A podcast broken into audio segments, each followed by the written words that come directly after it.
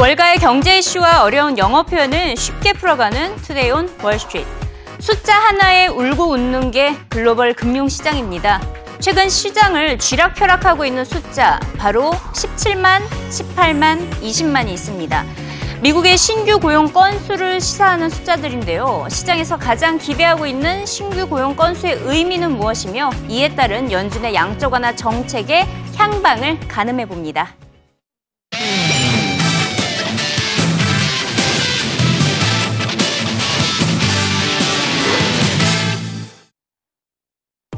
CNBC 헤드라인입니다. 시장에 또 새로운 악재가 등장을 했습니다. 무엇인지 헤드라인으로 짚어봅니다.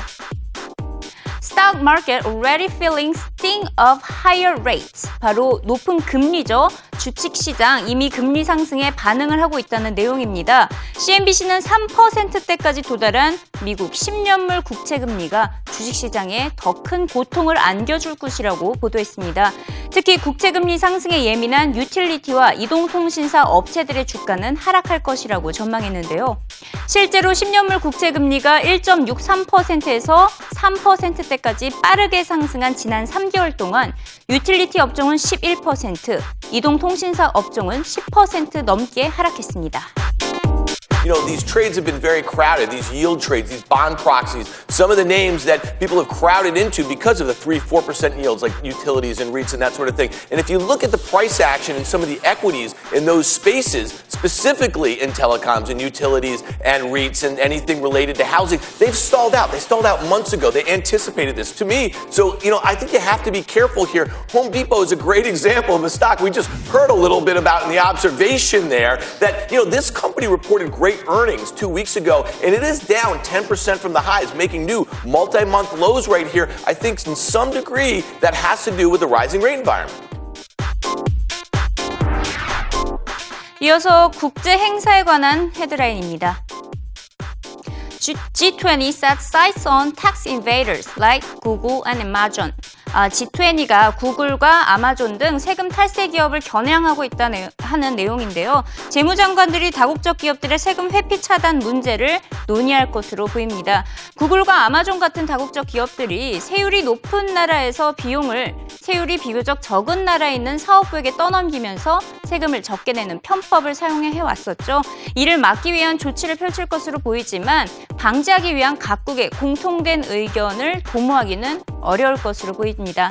CNBC는 이번 G20 정상회담만큼은 기존의 분위기와 달리 미국과 러시아 간의 관계에 이목이 집중되고 있다고 덧붙였는데요. 시리아 문제를 둘러싸고 미국과 러시아 정상들 간의 긴장감이 팽배해 보입니다. The G20 is not the UN. This is supposed to be about global economics, not about global geopolitics. It's supposed to be about jobs, growth, boring issues like taxation, bank capital rules, how to look at the shadow banking industry and improve uh, regulation of that. But this has all been overshadowed by concerns about what military action may or may not happen uh, from the United States regarding the Syrian crisis as well. And as much as the senior politicians and delegates that I've spoken to today uh, say it's all about the economy, we're not having any formal talks about Syria, there is no doubt about it. There is concern around the periphery that the official agenda is being hijacked hijacked by Syria. I spoke to the Russian president's delegate on the G20, the, the so called G20 Sherpa of this entire process, who I spoke to at various stages uh, throughout 2013. And she said, of course, the Americans and Russians are talking on a whole host of issues, but clearly at a presidential le- level, things are pretty uh, thorny between Mr. Putin and Mr. Obama. 마지막으로 유럽과 관련된 소식 짚어봅니다. Decision on third Greek bailout set for November. 3차 그리스 구제금융 결정이 11월에 예정될 것이다라는 내용이 전해지고 있습니다. 3차 구제금융 필요하다는 의견 계속 전해지고 있는데요. 이번에는 유로그룹 의장이 이 같은 발언을 가진 것입니다. CNBC는 그리스에 대한 3차 구제금융에 대한 결정 11월에 정해질 것으로 보도를 했고요. 현재 그리스에 대한 2차 구제 지원이 진행되고 있는데 내년 말에 종료될 예정이지만 여전히 부채에 허덕이고 있기 때문에 계속해서 3차 구제금융설이 시장에 돌고 있습니다. Higher this year. To, to just give you a number, we have three times the meetings arranged that we had last year. So it shows that people want to know about Greece. And on the Brexit scenario, I think I said it last year because this was the beginning of the end of Brexit, if I may put it so. That Brexit is now not a possibility, neither politically nor financially. People know it, investors know it, and they are waiting for the next phases, which is for the growth potential that also everybody knows that Greece has to realize. Um, we're still though we're still in the strange phase because Jerome Discipline says everybody know, needs you know we're going to need a, another extension, another package of programs, yeah. right? I mean that's fairly clear, isn't it? Uh, it's not so clear. I mean, there is the so-called financing gap. We have a gap of which has been calculated around 10 or 11 uh, billion euros again. But this is not something that we need to tackle now. What people don't understand is that this program has to finish and can finish smoothly. This program ends at the uh, end, at the middle or the end of next year of 2014, and then we will see if there are still there is still the need to cover this uh, financing gap. So this is not uh, a, a, discussion that we need, I think, to have now.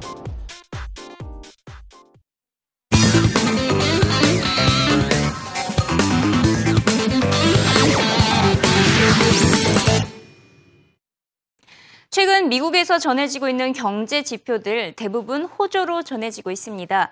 주택, 제조업, 자동차 판매, 소비 등 모멘텀이 형성되고 있음을 알 수가 있는데요. 이제 고용 시장만이 남아 있습니다.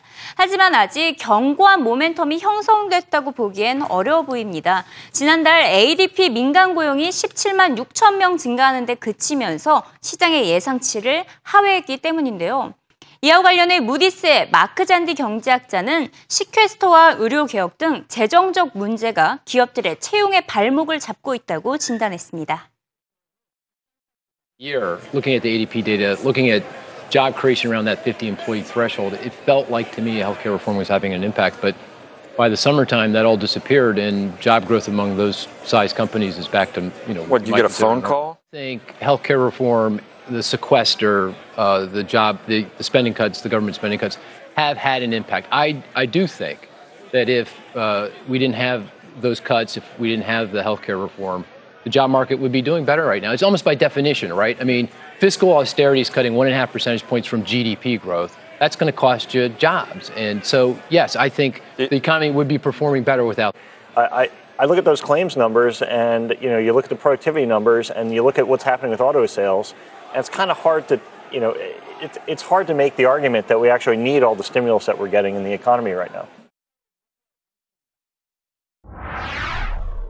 연준이 정책 결정을 하는데 가장 주목하고 있는 것이 바로 고용 시장입니다. 실업률 6.5%라는 목표까지 뚜렷이 갖고 있을 정도죠. 지금 CNBC의 기사를 보시더라도 고용 수치만 좋게 나온다면 good job number, 고용 수치만 좋게 나온다면 연준이 테이퍼를 할 수 있을 것이다. 출구 쪽으로 향할 수 있을 것이다. 이렇게 기사를 전하고 있습니다. 하지만 앞서 영상에서도 확인하셨다시피 확실한 모멘텀을 아직 갖고 있지 않죠. 신규 교용, 실업률 동시에 개선될 필요가 있지만 지금은 하나씩 하나씩만 개선되고 있기 때문입니다. 동시 개선이 필요하다고 강조하는 월가 전문가 만나보시죠. It really doesn't give the Fed enough momentum to suggest that we're seeing improvement. Instead, what we're seeing is more of the same, which isn't enough of an argument for the Fed to roll back purchases. We've seen some reports come into the high side. We've seen some reports come into the low side. So I think the August report really is that key indicator. But the problem is if it comes in at a modest level, if we see maybe near 200,000 but no movement in the unemployment rate, or we see a downtick of at one tenth in the unemployment rate, but 170,000 on headline job growth. That doesn't give the Fed enough momentum one way or the one way or the other to make a clear argument for or against tapering. 아직 갈 길이 멀어 보인다. 이런 내용을 들으셨는데요.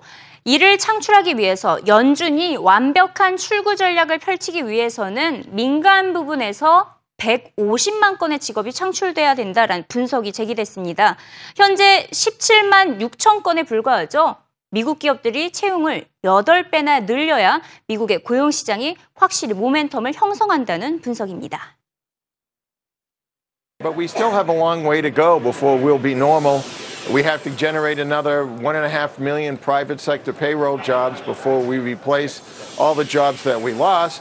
And of course, another indication that there's a lot of surplus labor sloshing around is the fact that average hourly earnings have pretty much been locked at an increase of about 2, 2% on a year over year basis for four years now.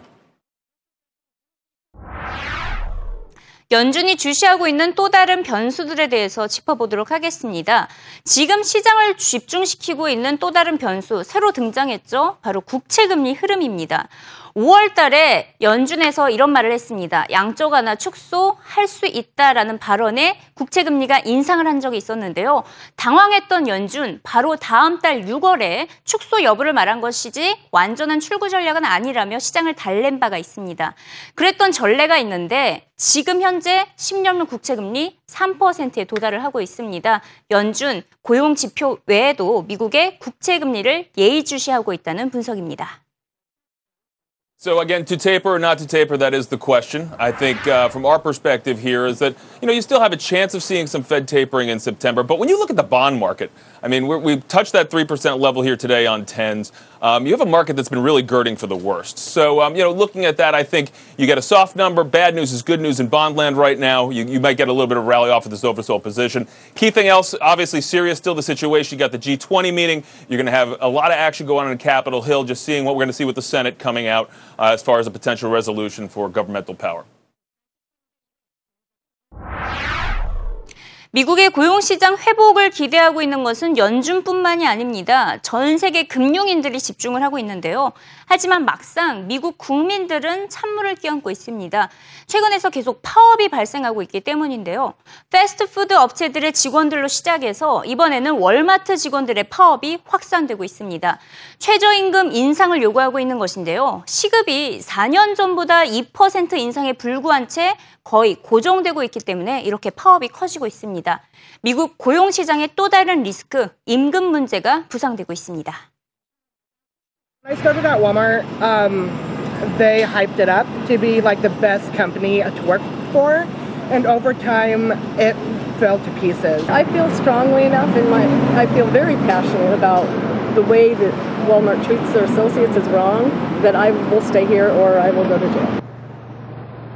And in fact, they were both arrested along with one other former Walmart employee for blocking the entrance when they tried to take a petition with 200,000 signatures up to Mr. Williams. When they weren't granted access into the building, they sat down and blocked the door. Afterwards, they were arrested. Kelly Walmart did give us a statement and they said they'll continue to serve the customers in over 4,600 locations. A handful of union orchestrated media events and activists do not represent the views of Walmart's 1.3 million associates.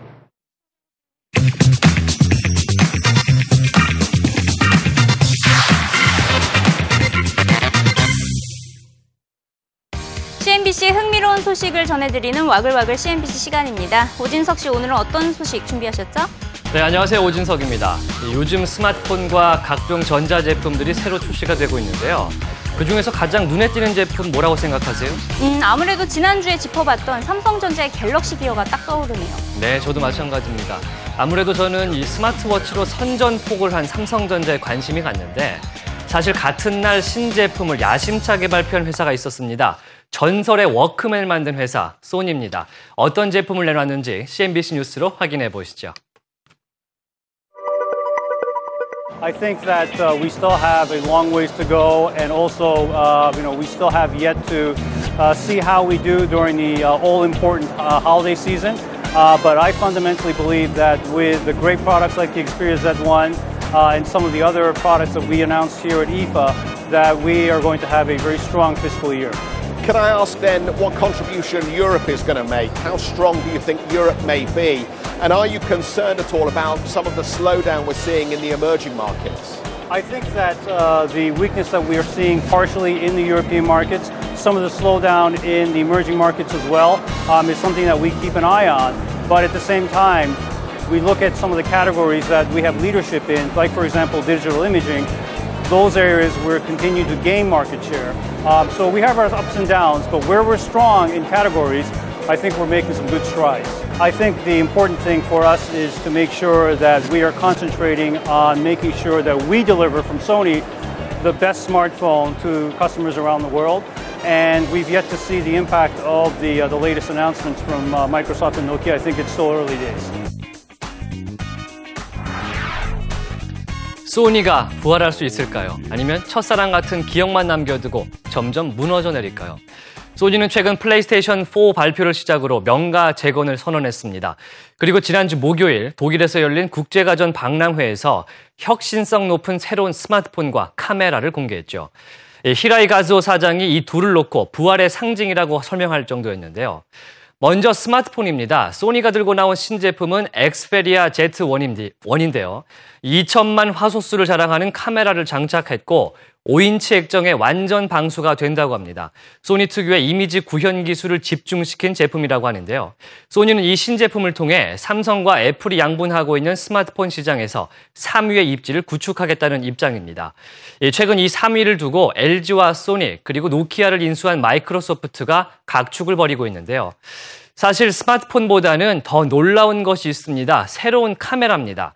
카메라라고 보기에는 렌즈밖에 없어 보이는데 이 사실 본체는 모두가 쓰고 있는 스마트폰이죠. 스마트폰과 무선으로 연결되고 원격 조정도 가능하다고 하는데요. 지금 영상에서 보시는 것처럼 기존의 카메라로는 찍을 수가 없었던 각도에서 촬영이 가능합니다. 예, 굉장히 신기한 물건이 나온 것 같은데요. 소니는 사실 지난 2011-2012 회계년도 결산 결과 50억 달러 손실이라는 위기에 직면했습니다. 당시 주력 사업이었던 콘솔 게임기와 디지털 카메라 사업이 대규모 적자를 내면서 이후 스마트폰 사업부의 비중이 커지는데 지대한 공헌을 미치게 되는데요. 예, 그렇게 나온 엑스페리아 시리즈의 결과는 긍정적이었습니다. 지난 8월에 발표된 소니의 2분기 순이익 387억 원의 흑자를 기록했습니다. 지난해는 무려 2,700억 원의 적자를 냈던 소니인데요. 매출은 작년보다 13%나 증가했습니다. 영업이익도 580%가 늘어난 완연한 회복세를 보였죠. 이처럼 소니는 왕가 재건에 힘을 쏟고 있습니다. 모바일 사업 부분이 회복세 있고 철저한 비용 절감을 표방하고 있습니다. 여기 아베노믹스로 엔화 약세 바람이 불면서 소니는 훈풍을 타고 있죠.